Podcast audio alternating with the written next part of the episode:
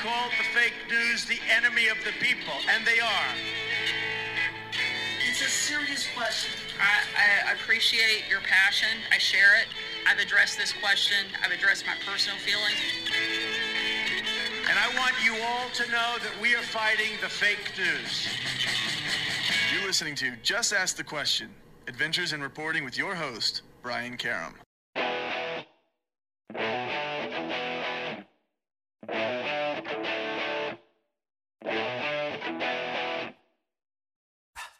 Hi, and welcome back to Just Ask the Question. I am your host, Brian Karem, and today with us is Joe Lockhart, former uh, spokesman for uh, President Clinton. Uh, currently, you can read his stuff at CNN or see him uh, on CNN, and actually uh, recently wrote a really good article that I like. We can talk a little bit about that if you want, Joe. Uh, so uh, when we come back, proud and happy to have with us once again, Mr. Joe Lockhart. Be right back.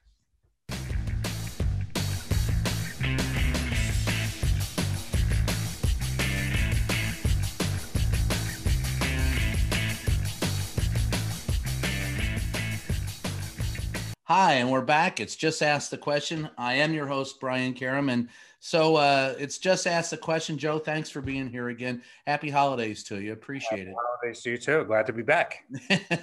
I, I, like to start with just the question.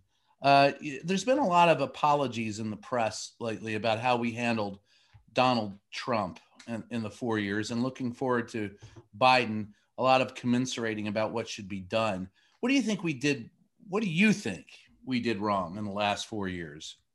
Well, I think I think there's an assumption among the press that politics aside and the games that politicians play aside, that that the president of the United States has a soul, and this one doesn't. I think everyone wanted him to just once do the right thing, and he can't do it because he's at, at a minimum a sociopath. And I think everyone was kind of quietly hoping that he, you know, the, the famous word pivot and become the president. Uh, but he never did. And no one, and, you know, I, I do talk to people like uh, Michael uh, D'Antonio and Tim O'Brien, who are his biographers, and uh, Tony Schwartz. On you know, I, I did an interview with him for for my podcast, they were like, you guys don't get it. This is him. There's no redeeming quality, there's no soul there. Uh, and I think it took um, a lot of journalists, and it took, it's not just journalists, I'm not, it's not a knock on journalists. Right. I thought at some point he'd figure it out and say, this is what's good for America. I'm going to take these easy steps um, to position myself in a place where I can get more done. Uh, but it's just not there.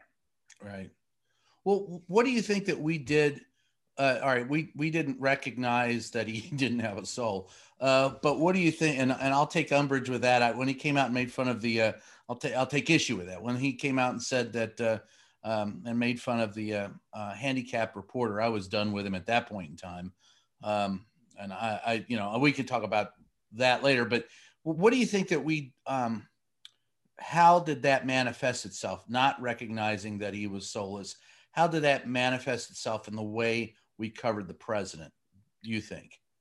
Well, I think he was such a black swan that at the beginning, no one knew quite how to cover him. And they assumed that he knew a lot more than he did, and that he would make decisions based on someone who'd made decisions and made billions of dollars uh, over the years. And we come to find out two years in, three years in, everybody has their own scale of when they figured it out, that he's just a total fraud uh, and that there is nothing there. Uh, you know, the emperor indeed has no clothes.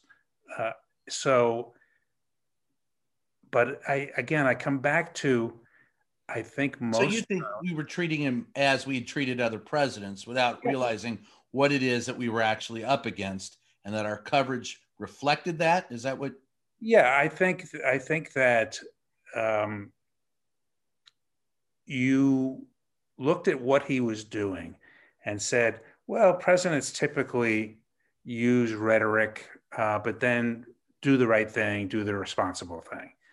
Well, Trump was good at the rhetoric, but he never did the right thing. Mm-hmm. And I think there was almost a hope among the press um, that he would do better and he would become the president, but he never did. Well, I think that's the hope of any president. Comes nobody. I mean, I don't know anybody in the press corps that goes, "Gee, I wish this president would do badly," because that would mean that the, the country would do badly. You all go in. We all go in with the hope that he'll he'll he'll do the right thing. Uh, but as you said, he, never did. yeah, but I mean, even even a partisan like me, um, while I wanted him to be a one-term president, I, I didn't want 300,000 Americans to die from COVID because he couldn't care less. That it that it doesn't touch him in any way. That all these people are dying and he's not paying attention. Um, so that you know, I think any, you know, it's, it's it, I always find that people who call themselves patriots are the first group of people who aren't really patriots. Patriots don't have to say I'm a patriot. They right. love the country. They do the things. There's I I um, uh, tweeted um, earlier this week that one of the tragedies of the Trump administration is we've lost the American spirit of collective responsibility. Yeah, that's uh, true. It's not all his fault. We politicians have managed over the last 20 or 30 years to make sacrifice something that we don't ever do. Uh, and that we put off problems and we kick it down the road. Uh, but Trump is a unique person. And now, um, you know, you've got a conservative party in this country, the Republicans, who believe in personal freedom but they don't believe in individual responsibility. That used to be the the, the bulwark of um, conservative uh, intellectual thought, uh, which is you have a responsibility to the rest of your community. Uh, and now it's you know listen you know I got mine, you get yours. Yeah, and you know you, there's a 10 million examples. Uh, the one that sticks out in my mind just from this week is, you know, Vice President Pence, who says all the right things when he's at the podium and then goes to the turning point rally with hundreds of people in the room with no masks all packed in together. So, what does he really believe? What he believes in, he's going to get his. He needs these people for the next election, and he's going to get his. And all of the people who won't wear a mask, they're going to get theirs. And they don't give a shit about anybody else. Well, that's and as far as mix, that's a mixed message because I mean, we walk into the. I, I wrote about this this week myself, but you walk into the White House press briefing room. There's a sign that says, "After this point, you have to wear a mask." You know, in the Brady briefing room, right near the uh, stage where you know you would walk in. So when you walk into the lower press area, you're supposed to wear a mask, and no one on the staff does. Only the reporters do. So it should say everybody wear a mask but us because we're better than you. So it's it's that mixed messaging. Plus, you've got uh, you've got uh, Pence getting a shot, while at the same time you have people who support the president who believe that uh, who believe still believe that the whole coronavirus is a hoax, or they believe con- conversely that uh, that getting the vaccine is a hoax and will cause autism. So take your you know your pick. It's a horrible mixed messaging, and I think you're right about reporters, I think we took took it for granted in the beginning that there would be something that would come from this presidency that we could relate to that was normal, and I think it affected our our coverage of the guy. Yeah, I think the only um, uh, parallel that I can draw in recent history is the coverage of uh, uh, the President uh, George W. Bush oh, in yeah. the the Iraq War. Yeah, I think there was there was such boosterism going on uh, among some of the best journalists in, in Washington. Um, a lot of them. Yeah, and you know it's and it goes to what you and I have been talking about now for a long time ad nauseum. So now your listeners have to get exposed to this, but it's because war is a good story. Things blowing up uh, are visual, are visually interesting, and news is a business now. It didn't used to be. Um, uh, particularly television news. Television yeah. news up until 1980, maybe 84, was a loss leader uh, for the big networks. Uh, they just assumed they'd lose a couple hundred million dollars a year as their civic duty. Like, as this is what we give back for all of the things we get for owning some of the public airwaves. Yeah, and you know what? When that changed, Yeah, it, it changed. Ronald Reagan. Yes. Um, and, you know, you look at things, um, you know, I'm no fan of Ronald Reagan. Yeah, me either. Yeah. we could do a whole show on that, but Yeah, but you look at some things, and deregulation in some areas worked. The airline industry, for example, it's you know it's become a competitive market. Um, you know, your seat is smaller, you don't get anything to eat, but boy, it's opened up air travel to tens of millions of Americans who couldn't afford it before. Um, but some other things like um, uh, the way the FCC tried, uh, didn't try, they accomplished um, sort of tearing down all the regulations. That's, you know, it's a big part of what the problem is now. yeah, it's siloed information. I call it siloing information. I mean, you go to your free speech is available, but you stick with the people that you're comfortable with. So if you like Fox News, you listen to nothing but Fox News. And there's no need to go outside because they address all your needs in your philosophical cul-de-sac right there. For so Yeah. for the less than discriminating mind, it's very easy now where it used to not be. Well, I mean, the interesting part is the old system wasn't perfect either. Uh, No, the, old, there is no perfect system. the old system was a bunch of white men who went to Ivy League schools sitting in New York um, or Los Angeles, making decisions about what was important and what wasn't. They were the ultimate arbiters, the ultimate referees, the ultimate gatekeepers to news. And a lot of stuff just never got on the air. I mean, let's take uh, take the Well, Hunter Biden story. In 1978, that story wouldn't have gotten on the air because there just wasn't enough, you know, and unless somebody really turned over something. And now it goes through the right wing ecosystem. And frankly, there's a left wing ecosystem too. Uh, but the, the, the most fundamental change is that all of these people need to turn a profit. And if you look at if you look at the journalism landscape, anyone who can't turn a profit is dead. And the people who can, and you know, Fox News is probably the best example. They found an un, they found a market that was underserved. People who love to, you know, right wing people who like to yell at their TV. And Roger Ailes, you know, saw it, took advantage of it, and it's changed news. And he saw it at the end of Nixon. I think uh, Reagan helped him take advantage of it with some very favorable rulings, and of course Rupert Murdoch allowing him. Uh, Reagan allowed him to bypass, or to, they he he bypassed at the time ownership regulations, so Rupert could still own papers in Boston and New York while he owned stations there, and he wasn't supposed to do that. Uh, Yeah, they and that's- divest themselves. yeah, that goes to the, you know, while air airline deregulation worked mostly. News doesn't. Yeah, it, it doesn't. And that's where things started to go wrong. And so you have, you know, uh, journalism as a hard nosed business where only the fittest survive. And then you have media consolidation.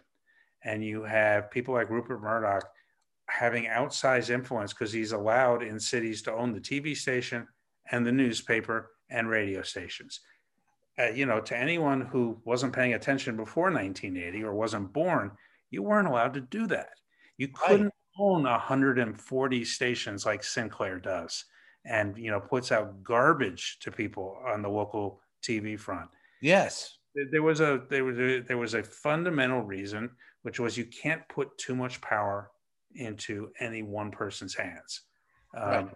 And you know, it's the it, both of you know those two things and, and a variety of other things, technology, uh, changing the world for the good, but with lots of problems, you know, uh, in its tail, uh, has sort of fundamentally changed the business of journalism. It's not just I agree. But I say that that started with Mark S.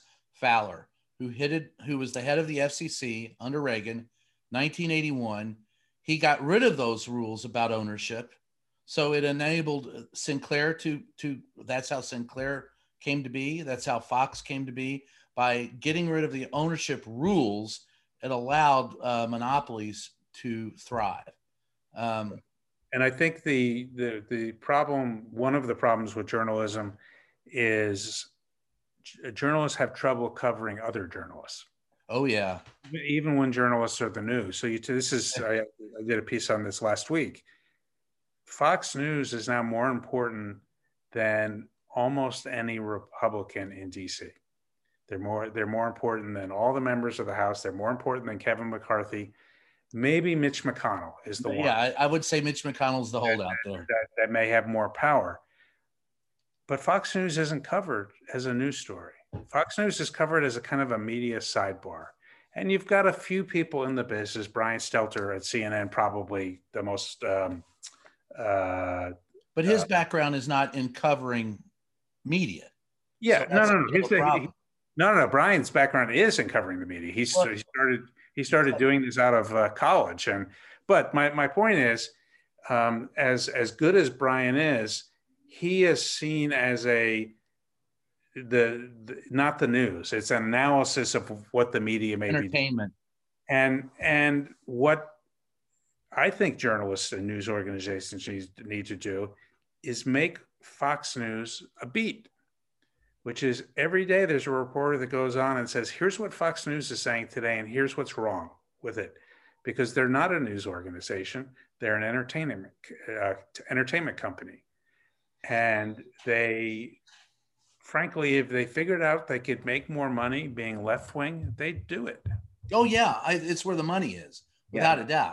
But, but you know, that's that's not their market, and but it has nothing to do with journalism or news gathering decisions.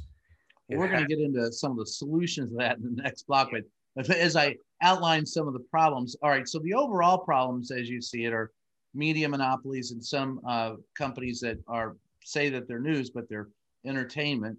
Uh, and then there's the OANs and the uh, Newsmax, and, and that's really propaganda. I get that. Individually, what should an individual reporter, and you've been in that briefing room, so you know as, as well as anyone, what did we do wrong in that briefing room that we should have done better? Yeah, I don't think the the dishonesty was punished initially as severely as it should have been. Um, you know, if I had done what Sean Spicer did on the first day, I wouldn't have had a second day. Let's let's be honest. Amen. I would not have been able. I would have been fired. Um, yeah. Instead, he you know he he got kudos from uh, the president. Yes, and I and I think for far too long, people allowed Trump to use media, allowed Trump to use their platforms to spread lies. And well, I think I think it was also because, look, I you know I've covered a lot of presidents. As much as he griped about us, he made himself available to us at least until the election more than any other president. And it was that access, I think, that kept some reporters from pushing the envelope. Yeah, it's, you know, in some ways he was the opposite of Barack Obama, who you know right. didn't really want you to know who he was. Trump, you just had to wake up in the morning and read Twitter, and you knew what, a, what a weirdo he was. Um, and that, you know, I think people, and the fact that he would bring people in and that he would talk at length, um, anytime, anywhere, uh, reporters like that. But fundamentally, they didn't tell he didn't tell the truth, and the price was too low for a long time. It, it did change uh, over time, but I'll give you one very narrow but specific example of where I think the media could have done better. And I'll, you know, I I have a am uh, a CNN contributor, so it's it's a the example involves CNN and you know it's it's TV, uh, and I've actually you know I, they, it'll come as no surprise to them that I've that I'm saying this because I said it out loud. Stephanie Grisham did not do a briefing in her entire time. What Stephanie Grisham figured out was she could launder her news through Fox. She could go out every morning and be on Fox and Friends, get put their message out there, and by three or four o'clock in the afternoon, everybody in TV world who needs moving pictures and words um, would say, "We have nothing we have to give Trump some voice in this story. They'd use the Fox video. Yep. they'd use the propaganda. Yeah. And that's so that's a very narrow example, but it's a real one where I think they should have said no. Unless Stephanie Grisham's willing to come out and take questions from us or come on our air, we're not using a word she says. I, I agree with you. You know, the only official action she took in the entire year she was there, she tried to pull my press pass. Yeah, well, I knew that there was one thing she did that I liked about her. Yeah, me too. Three times in court. That's that's uh, only. There's nothing that makes a reporter more popular than having, you know, the president of the United States trying to kill him. Yeah, that's true. I'll be happy when the death threats kind of ease off a little bit. um, we're going to take a break, and when we come back, we're going to talk about these problems, but some solutions. And and Joe, love to have you weigh in on a few of those. So uh, stick around, and we'll be right back.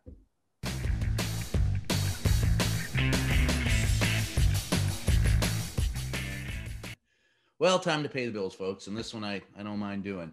If actually, I've actually used this. If this 2020 holiday season feels like it's been a long time coming, make it worth the wait with Omaha Steaks. Omaha Steaks makes the perfect gift for family and friends or to treat yourself.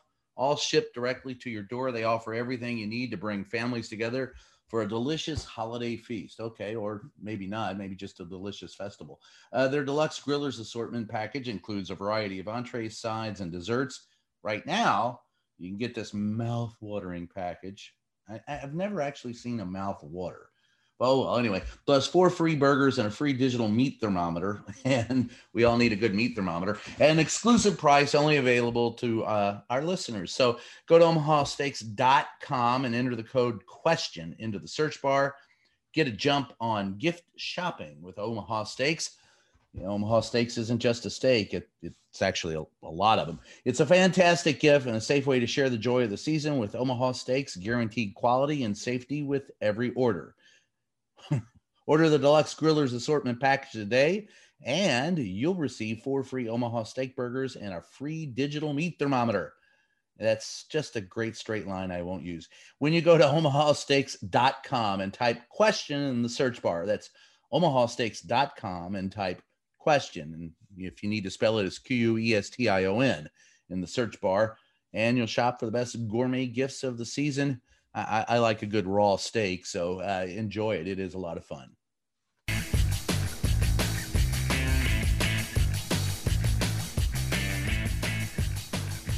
Hi, and we're back. It's Just Ask the Question. I am your host, Brian Karem, and with us, Joe Lockhart, again, uh, former press secretary uh, for Clinton, for Bill Clinton, and uh, CNN contributor, uh, and, and, frequent guest here. And always love to hear what you have to say, Joe. So we're we're talking a little bit about the problems of um, of our uh, of the press, and then some of the solutions. So where do you see uh, that we would need solutions? What do you think are some of the solutions for the press?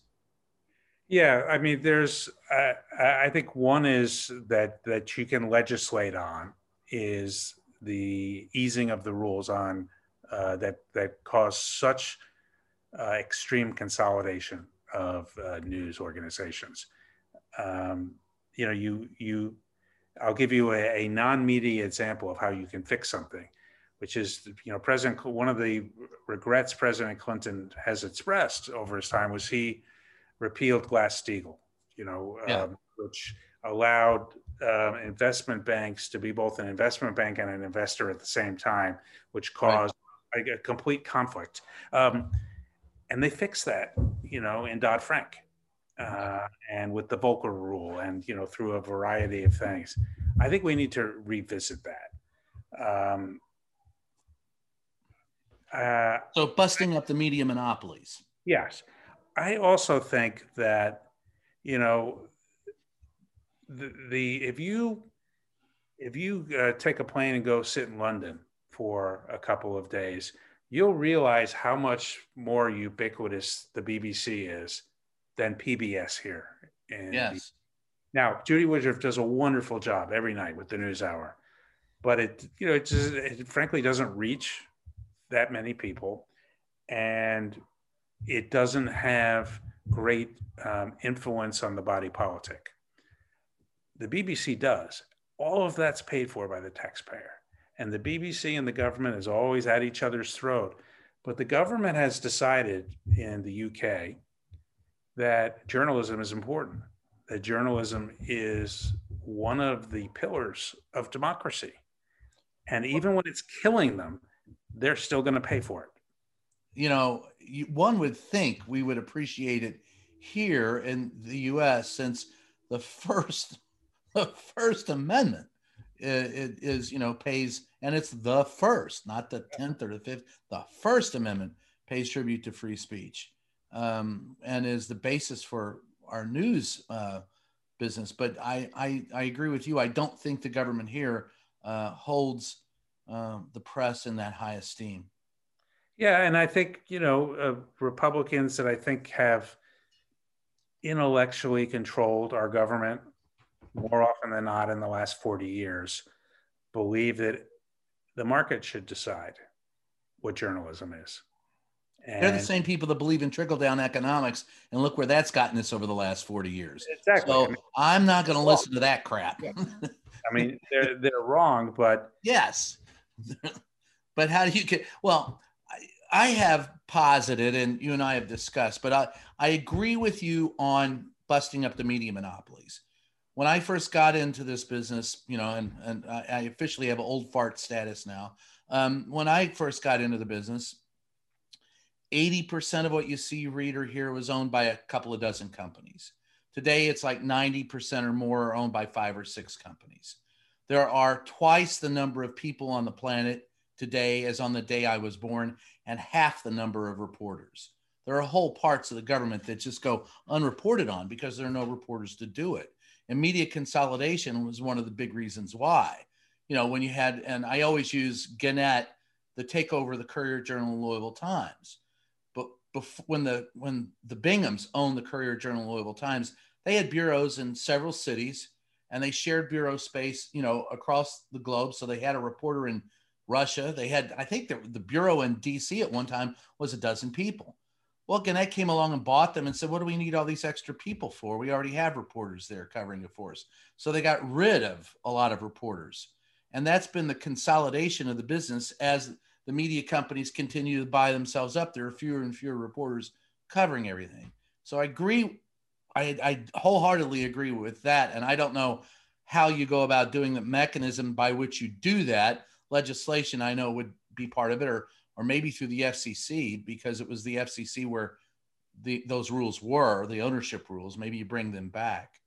I also think there needs to be a national shield law. So reporters doing real reporting uh, don't have to worry about going to jail to protect a source.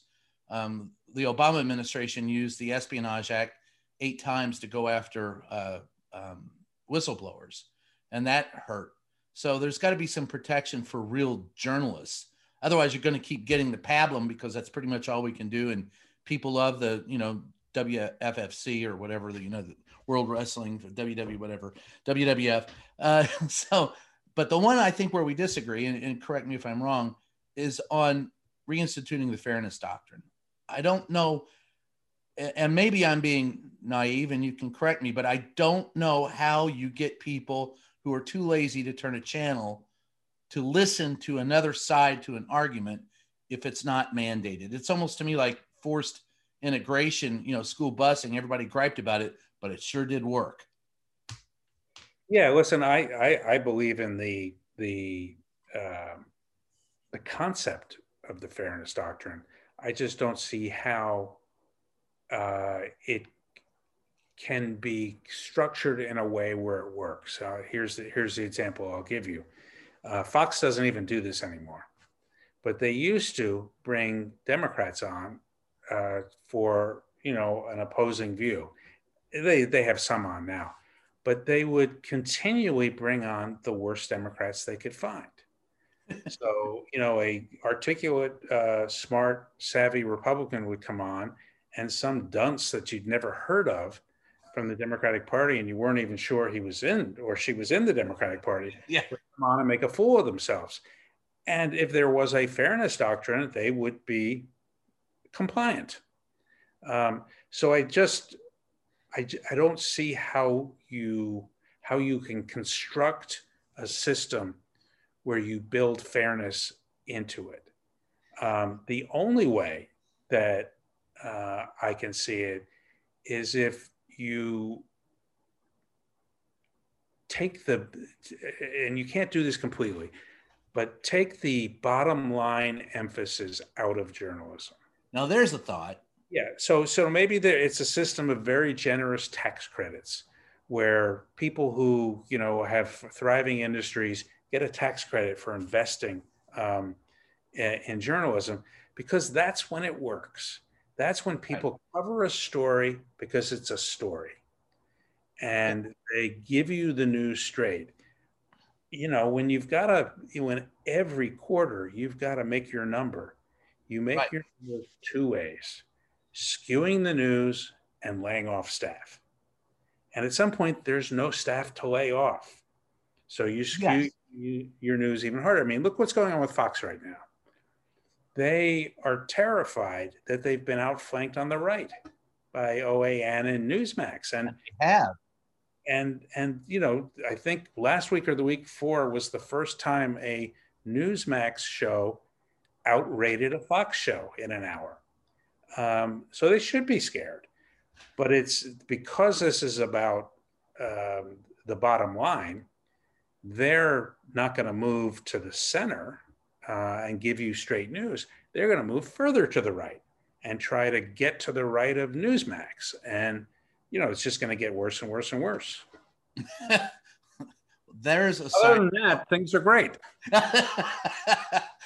well, I'm glad it's so rosy. Yeah. Happy New Year. well, I, I, I, for one, have no problem with the existence of OAN or Newsmax or Fox News or any of them. I think um, they all should be allowed in the briefing room. I just don't want them to preclude me from being there. It, I think it shows if a president will come out and all he does is choose those who will parrot him, that gives you a good indication of where that president is. A president and all the others would, even you know Reagan, uh, you know would take. quite. You know Sam Donaldson gave him unmitigated grief for eight years. Um, they would take questions from those people they knew weren't going to be easy on them and that showed their mettle as well. So I don't have a pro. I, I think either way, what's there will show people if they care to watch and listen what the president is about. I'm more concerned about those people who are too lazy to turn the channel and will only get an earful or an eyeful of of OAN or Newsmax or Fox and never be exposed to the rest of you know like reality. well, I mean, this, this, is there's a little bit of a chicken and an egg thing here, which is yeah. as the news business became more of a business and as news started to be tailored for an audience, you can't blame an audience for choosing. No, and, not at all. And you know, I, I, I for one, like to watch people who agree with me because uh, I think they're smart. there you go. But and, you know. Uh, well, damn it, I am. uh, but so I don't think you can blame the viewers. Um, but I think you can blame um, the overall structure of the business that made money more important than news. So, but if, if all right, so if we consider that that it's a, a, an environment which we consider money over news, you had mentioned the BBC. I don't think we would ever take on, uh, correct me if I'm wrong, I don't think we would ever see that model of journalism in the US to any great extent because we certainly haven't put money into PBS and we certainly haven't put, you know, uh, Voice of America. Hell, Trump was trying to run out of town. So I don't see that as a possibility. Is it? Do you think that would be a possibility? Well, listen, we're, we're, we're looking for solutions. So we're willing to suspend reality for a little bit. But, yeah. you know, the BBC model is an interesting one. You don't have to pay for the BBC if you don't want to. It's not a tax on everyone. Everyone who buys a TV and watches one pays a television license, pays a very nominal fee. Uh, so if you, you know, come, you know, just think, I don't think that's an appropriate use of government money, you can live your life and have all the personal freedom you want and not watch television. Right. But if you um, but if you do choose to watch it, then you pay a little bit to make sure that you know. And the the the reason you need a BBC or a strong media here in the U.S. is politicians will do as much as they think they can get away with.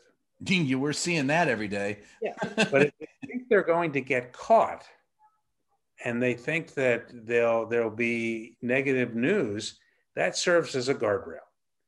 That keeps some of the worst excesses out of politics and government.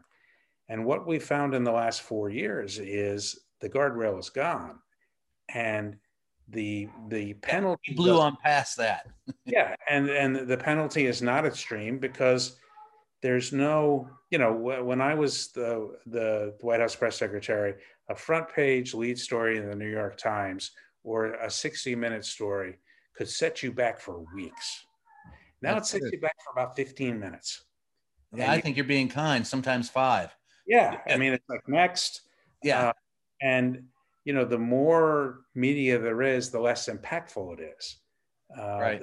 I mean the journalism part of it, not the entertainment part. Um, and you know, there's there is no easy solution to this. You can't you can't put the toothpaste back in the tube, particularly with technology, nor would you want to.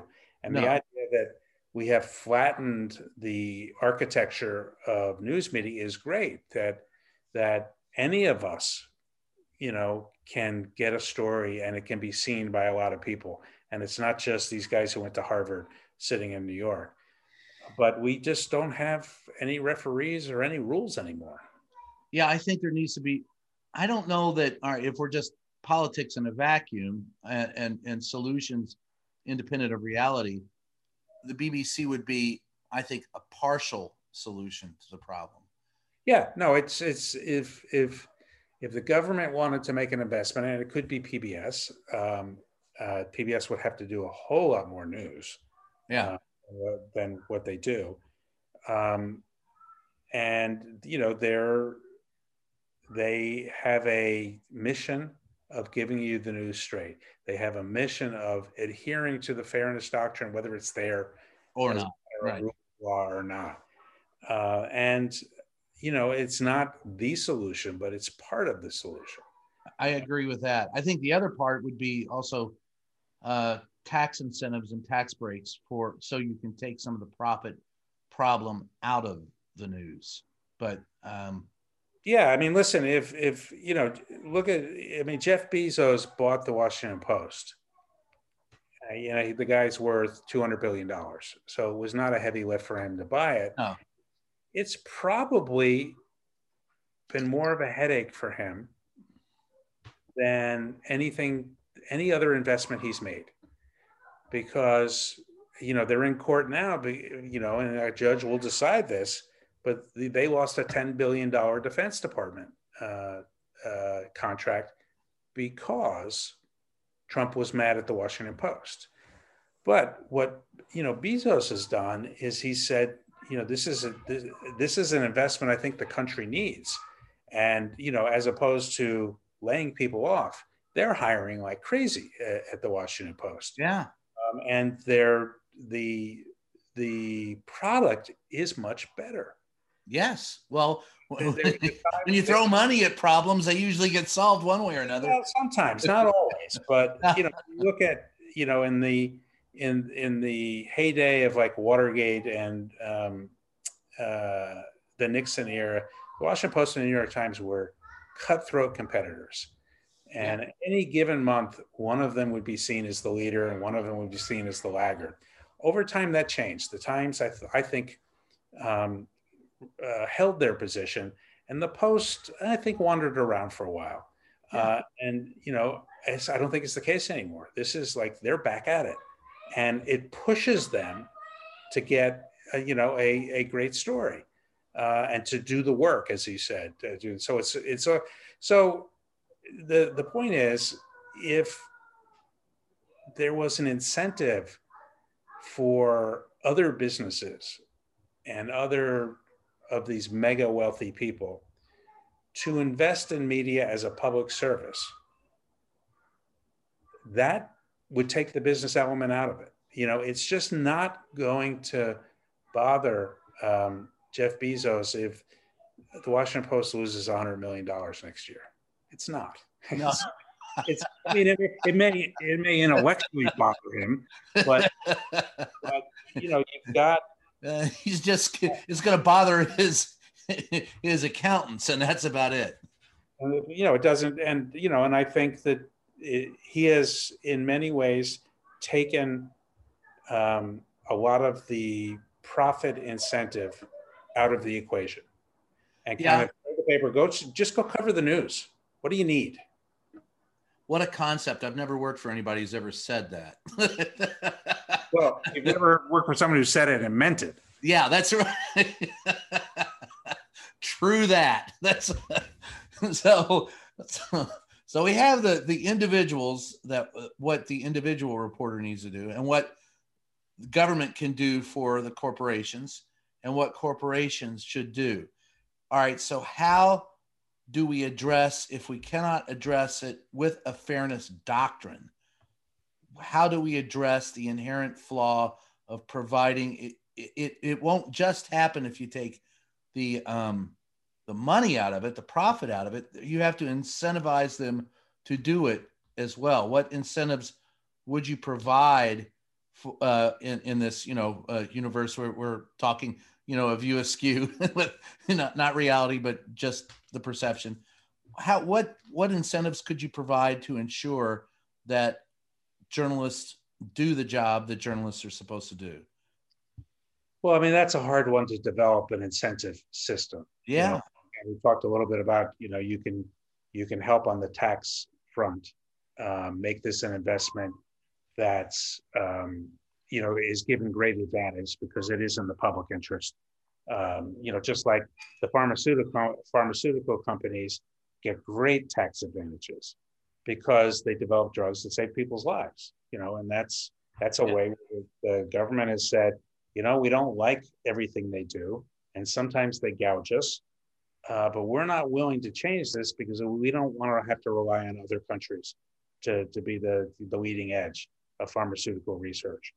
Um, you know, I think, you know, this is this is Pollyannish, and a, but I hope that we see a little bit of this in the next couple of years. That there's just a there's a commitment to go back to the way things used to be, which is just cover the news uh, and and I, this is not a one-sided thing from the government's point of view. Just tell the truth. Yeah. Well, I mean, you don't have to go out every day and say, "Hey, we screwed this up today, and we screwed that up today." But when someone figures out your screw ups, just say, "Yeah, we did it," you know, and we'll do better next time. And if it was malfeasance, that guy's gone or that woman's gone, you know, eh, from from the government. Um, I, you know, I don't know that it's that that it's more complicated than that. No, I, I in teaching, you know, the I, I always maintain it'd be nice to have copy editors. There are newspapers that don't even have those anymore. Last question before we go to the break: Do you think there is um, a mandate in the Biden administration to even tackle this problem, or are we just, you know, talking hypotheticals? Well, I think I would say two things there. I think there is a mandate to tell the truth. Uh, uh, you know, Jen Psaki would not have taken this job on. She thought her job was equivalent to what Sean Spicer did and uh, Kayleigh McEnany did. Whether they think fixing journalism is a problem, I doubt it. Right. Uh, you know, it's it, there's a it's, you know there, there's almost there is a predictable rhythm to an administration coming in, having a little bit of a honeymoon, and then the first time they get hammered, people go to their corners. and the the you know the media is the enemy, and the the media starts to believe that the government is the enemy, and you know it's a long, ugly slog. Um, and you know I, I've never uh, talked to a president who thought they got good press, and I know oh. someone who actually did. But Yeah. never, never thought they did. it's never Well- good enough. Yeah, so I don't. I think um, I think the mandate with the Biden people is that yeah to to return to you know being a trusted source, which the um, communicators at the in the Trump White House never were, but also to do what they need to do to build support to get the things they need done, which you know doesn't you know and you know journalism is a is a tool for them to get that done, but they don't feel responsible for um, preserving the institution. It's just not. It's just not how um, I think White House, you know, White Houses thing. No, I, I, I think that they think of us as a, a necessary evil, or in Donald Trump's case, an, an unwanted evil. but that's you know that's our our job is to be there, and that's the way the first you know we are the final checks and balance in the system, allowing the people to have a look inside to see what our government is doing in our name. Um, and think, yeah, and I think you know it's important. You've hit on an important point because the entire system of checks and balances collapsed under Trump. yes, it did. On Trump because Congress wouldn't, the courts seemed unable to, um, and the only check was the media. We were we were what was left. Yeah, and that was you know, and did it um, did it curb him from excesses? No, it didn't. He just did whatever he wanted. On the other hand, Joe Biden won by seven million votes. Yeah, yeah. I think the work that journalism did exposing what what Trump was up to had a hand in that. yeah uh, you know i to your point and you know we go break here before we come back but to your point about um, the quickness and the turnaround time of the of the news um, today and the news cycle just turns over so quickly. I was really surprised the one time where i asked a question that stuck around for longer than five minutes was the question i asked trump and this was september 23rd we're still dealing with it today. When I asked him win, lose, or draw, would he promise or, or commit to a peaceful transfer of, power? And I was surprised that that stuck around in this in the news environment in which we are today. But I think it says something to what you're talking about. If it resonates, uh, it does stick around. Yeah, and you know, it's occasionally it it it takes on meaning um, because it's been identified by journalists and it uh, gives the public access into what the president's really doing. Right. That's why I always say that OAN and Newsmax and those aren't, or Breitbart, I don't see them, I don't view them as the enemy. Um, I, I view them as, wow, I, I, I really didn't know people were that batshit nuts till I heard it. Yeah. so, and, and, and they're making money off of that and the president's using them. So that Yeah. gives you an insight into what the president is about, even though I think I could have brought that insight through questions myself. The fact that it was brought out is what's important.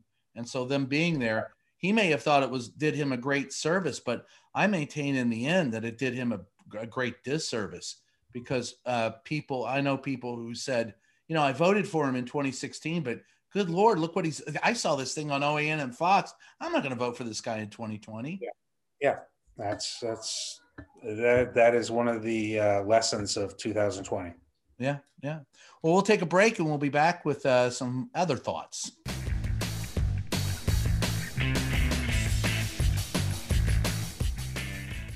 Omaha Steaks makes the perfect gift for family and friends or to treat yourself. All shipped directly to your door. They offer everything you need to bring families together for a delicious holiday feast. Okay. When you go to omahasteaks.com and type question in the search bar, that's omahasteaks.com and type question. And if you need to spell it, it's Q U E S T I O N in the search bar. And you'll shop for the best gourmet gifts of the season. I, I like a good raw steak, so uh, enjoy it. It is a lot of fun. Hey, Just Ask the Question podcast listeners. If you've got a second, head on over to Twitter and follow our official page, JATQ Podcast, for all the updates your little heart could desire. That's JATQ Podcast. Again, that's at JATQ Podcast. All right.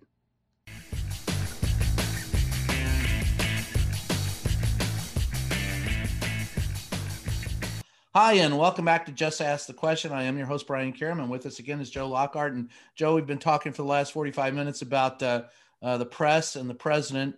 So I, have got to ask you this. This will air, of course, uh, New Year's. Uh, so happy New Year to you. I hope you have a great one. Uh, I hope we all have a better one than than 2020 was. Well, 2021 should be better. As far out on a limb as I'm willing to go. Man, you took a big chance on that one. I, am proud of your bravery. but looking back over the years, uh, where do you think, you know, uh, I was talking to someone the other day and there was a, a moment um, when Sarah Sanders was there and they had the turkeys that for I, I, guess it was Thanksgiving, and she goes, "Wow, it was like a real West Wing moment." And there was somebody else who said it was more like a newsroom moment. Uh, so, over the years in, in Hollywood, do you think anybody ever got the press and the president, or either one of them, right? Well, you know, I don't think that um, anyone got it right because the reality is not that entertaining. Um, the reality is people um, are dogged and you know do a you know do a lot of work you know and just string together a lot of information and it's not exciting. You know, I think there have been I, I think there have been um, shows and movies that get at certain elements. You know, I mean, I think all the President's Men um, yes. really gave you insight into what it's like to try to you know put together an honest story when people are trying to lie to you. Um, and, you know, and I think it's, that's remarkable. I think um, one of the movies that I think captures something, and this is a lot of this is going to show my age here because okay. none were made in the last 20 years, um, was Absence of Malice with. Oh, great movie. great movie. And, and it, it got to how sometimes even the most well intentioned media can screw somebody. yeah. Know, and how they can push back. Yeah. Uh, and, you know, I thought that was good. And I, you know, the last one that I like just because of it gave you an idea of both the energy and sometimes how ridiculous the newsroom is is the the, the great Michael Keaton movie The Paper. The paper I was going to say the paper. Yeah. Yeah. That's that you know it's you know and again it's that that's great. Not, that's not exactly accurate, but no. every line in that movie has been uttered in a newsroom. Oh. Uh, you know, it, the you know the funny thing is, um, you got a different word for. I got a different word for all of them. Get out of the way. Yeah, been there. you're I, right. You're not. You're not a columnist. You're a yeah. reporter who writes too long. Great lines. Uh, when I when I took um, over at the White House as press secretary, someone said something about we haven't had someone with a who's had been a journalist, which I was for a while, uh, uh, be in the press secretary since Ron Nessen for you know Gerald oh, Ford. Oh, wow, yeah. And it, it it made me think. And one of the things that you know my past experience brought to uh, the Clinton White House was how random news decisions are made, and yes. how what seems like they're out to get us is sometimes the result of freakish things that you know there's nobody sitting like there's no evil um, person behind the uh, the curtain saying i'm really going to screw the democrats or the republicans right. all of that today uh, and i think that helps in tr- when you're on the government side or the political side in dealing with reporters um, because you know they get things wrong, but nine times out of ten they didn't get it wrong on purpose. Right. Uh, and and they're, they're and more absence of malice. Yeah, they're they're more than willing to correct it if you can uh, demonstrate it. So. Um, you know, I don't, you know, I guess, I guess Aaron Sorkin did the newsroom, and that's um, more recent. And I think that probably was um, in in some ways uh, a more modern look uh, at it because it was it was opinion journalism. Right. It was. You're right. and I, which is what most of the news is. That I mean, listen, there there are so many great reporters out there, and when I say something like most journalism is opinion journalism, I think, oh, I've just insulted 500 great journalists. So I don't mean all of it. I just mean what drives coverage is right. analysis and opinion. And there's, you know, there will always be a place for people who are just the facts. And, but, you know, it's like, you know, reporters break a story and for the next two hours they're on TV talking about their story. Yeah. That's, and they, it's just different. Um, and, you know, it's, it's just different. I'm not going to say it's bad. I'm not going to say it's good. No, I, I think in some ways it's it's both. It's it's not that it's inherently bad or inherently good. It's what the individual makes of it when they do it that makes it bad or good. I mean, there were public affairs stories. I remember back during a, and I'll go back to you know my childhood uh, busing, and the reporters that were covering it would go live and then they would show up on the Sunday shows and talk about what they saw at the protests and when you know they were hanging the uh, the, police chief in effigy and and stuff like that. And so you got a bit of what we have today, but with the the news cycle being so demonstrative and so quick overturning, and there being so many platforms to in which to broadcast news, there is it, it's a mall that has to be fed, I think, and so it's kind of exponentially uh, uh, bit, has risen that that personality part of the journalism. Yeah, I, no, listen, I think the the the the news cycle used to be a lot slower.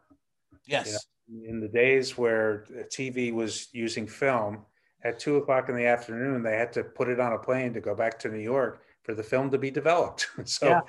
anything that happened after two in the afternoon, what news? it wasn't news until the next morning, at, at least.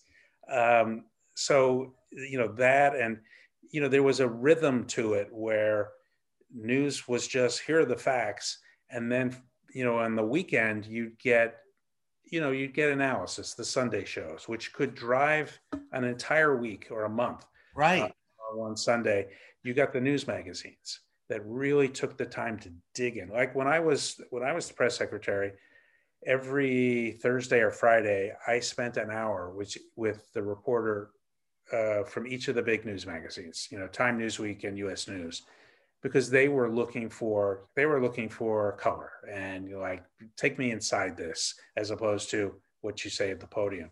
Right. And and now the the news the ink hasn't dried, uh, to use an old expression, before 15 people are analyzing what it means before yeah, I, figure out what actually happened. Well, I'm amazed, and this is just you know, I it's it's always happened, so I'm not amazed, but I am surprised at the the expanse or the or, or how it is expanded. People who talk about the White House and analyze what has happened at the White House, but they've never been to the White House, and that Listen, let, let, me say something about the 15 people analyzing it. I'm one of them. you know, I'm, I'm. That's different. You've been there. I'm talking about people who have never been there, don't know the inner workings, and are telling me. I I had an analyst one time tell me I was wrong about something that went on in the White House, and I go, I I, I said I, I don't mean to be rude, but you, but you're wrong. I I was I was standing there five yeah. feet away when it happened. I, I know that it happened. And they go, no, that's not what happened. And I, I can't, I, I, I can't argue with that. no, and that's, that's become a, a, a defining characteristic of media, which is you can't, you can't be certain that you're getting it straight. Yes. On, on in a lot of places. Uh, and conservatives think that the big uh, you know, the New York Times and the Washington Post are out to kill them. Uh, you know, Democrats look at what goes on at Fox and talks about how it's killing democracy. Um, and the public, I think, has just gotten to a place where they've said, well, since I can't figure out what what's true, I'm going to do one of two things: not care, or pick a team. Mm. if I'm on the red team or I'm on the blue team or on the, you know, I'm the shirts or skins. Uh, I'm just only going to believe what my team believes. Yes. And you've got to, you, there's an outlet for everything. Uh, and I just it- want to be the ref. well, there, that's the thing. There, there used to be referees. There used to be, you know, you know, there were there used to be. You would go to a big news organization with some piece of, you know, tantalizing piece of scandal, and they'd say, "Come back when you've got a real story." Yeah, that's well. I've had reporters that work for me, and they will come to me, and I I'll assign them a story, and they'll go, "Well, this is what I think," and I'll go, "I I, I don't care what you think. I barely I barely care what I think. Yes. What what do you know? you can be a columnist after you've worked for 15 years. Your first job in the business shouldn't be telling me what you think about you know the news. I want to know what you actually can, you know, provide me that's factual. I think Well, I- that's left.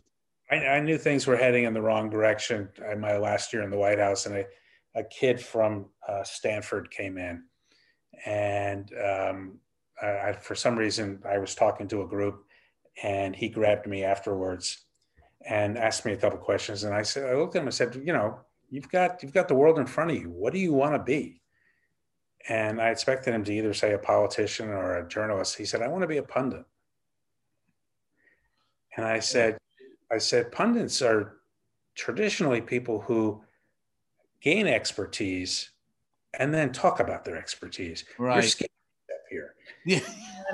20 years later, he was right. You don't have to have go through that first step. You, you don't need to know what you're talking about. That's Yeah. like the Don Henley song "Dirty Laundry." You don't Yeah. have to look good. You you just have to look good. You don't have to be clear. That's It's it's um, you just have to have a point of view. yeah. I see that too often without um, without any substance behind it, and that's see. I think that's also a problem of the constriction of the media as they've uh, as the media monopolies have gathered. You know their uh, their power. Salaries have remained stagnant or gone down. Now, for the higher, you know, echelon, for those who are they depend on, you know, their their celebrity star anchors, that's not the case. But for others, it it has, and so it kind of drives. I, I mean, I've seen senior producers at um, networks who were like 24 years old, and I, I said, well, who's it? How old's a junior producer? 12? They're in, they're, they're in fourth grade.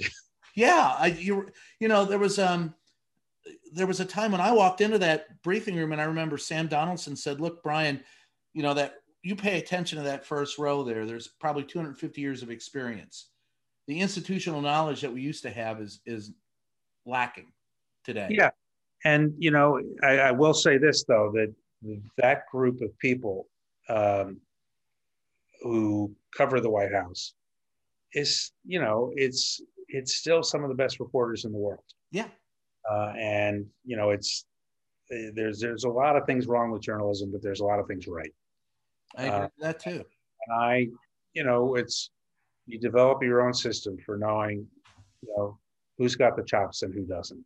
Um, and you know, it's uh, Well, see, that's what experience gives you that Yeah. ability to know that. It's the lack of experience that- that's the problem, not the experience. And I'm I- not. I'm, I'm I- not. colleague at the White House when, when we were there who you, had a very simple system with, you know, uh, reporters. He'd say, every time a source lies to you, have an index card on all the reporters and just write it down. He lied, he or she lied to me on this day. And he said, when you get a couple of notations on that index, card, stop calling them. Yeah. what a concept. Yeah. Learn from your mistakes. That's what we tell our kids.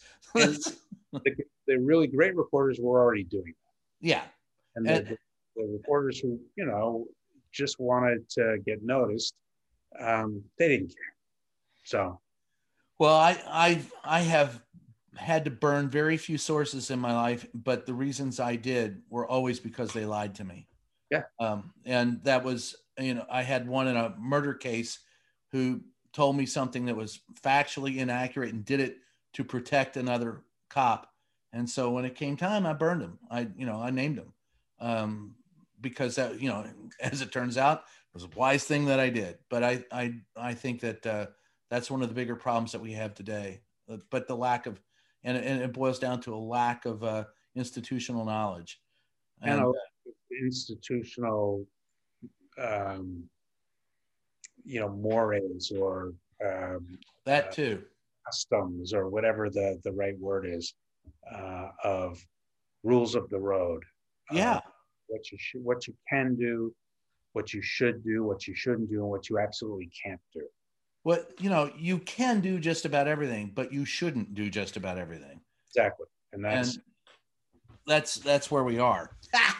Well listen i god i could do this all night but i will tell you this. There's two things there were two scenes in the paper that i adored. One is uh, when he hands him the clipboard and he says look with a confident smile and a clipboard and get into just about any building in the country.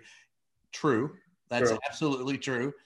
And then the, I'll, I will I'll make you save that one, and I will tell you that I did as a like college student um, worked at a convention, um, a Democratic convention in New York, as you know, like you know, someone who ran around checking things out for them, and I was covering a couple of delegations, and Tom Brokaw came into the room where we were all gathered here, and he taught us all of the tricks for sneaking onto the floor without a credential. and he said, and the, my favorite one was when you're walking in, turn to the person behind you, pretend you're interviewing them, and walk backwards in. He said, no one will ever check to see That's you had right credential. yeah. I thought, you know, Tom Brokaw's giving me this advice. I'm going to pay attention. But I had a similar. I was with a, a cameraman, and we were shooting um, a, a, thing in El Cenizo, Rio Bravo, down on the uh, border of Texas and Mexico. And we were coming back from the shoot, and our, our my photographer got hit with a uh, you know woo! He was speeding. And he goes oh my god if i get one more ticket I, i'll lose my license. I said be quiet pull over to the side of the road pull out your camera and start shooting so he does that, and the cop comes over as I'm getting out. And he goes, "Well, well I go, oh, hey, we're with Channel Four. We're doing a story about uh, bad traffic up and down. We've been looking for you. Uh, can we can we talk to you?" Yeah.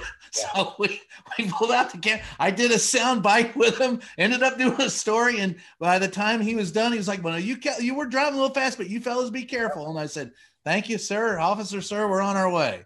Yeah, but that's true. But the other one is the phone call, the Michael Keaton phone call.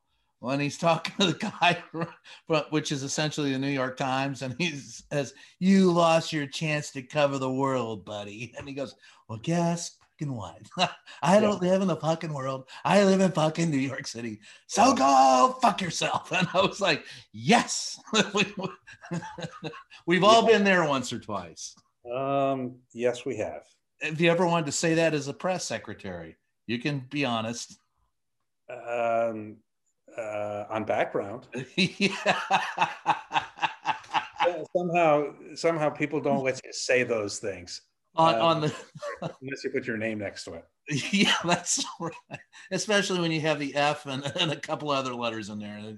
Yeah. but, well, that that was a good movie. That's one of my favorite. Um, you know, the other one was the Robert Duvall. He says, when you get older, everybody thinks you've you know accumulated so much wisdom. You're just the same asshole. You're just older.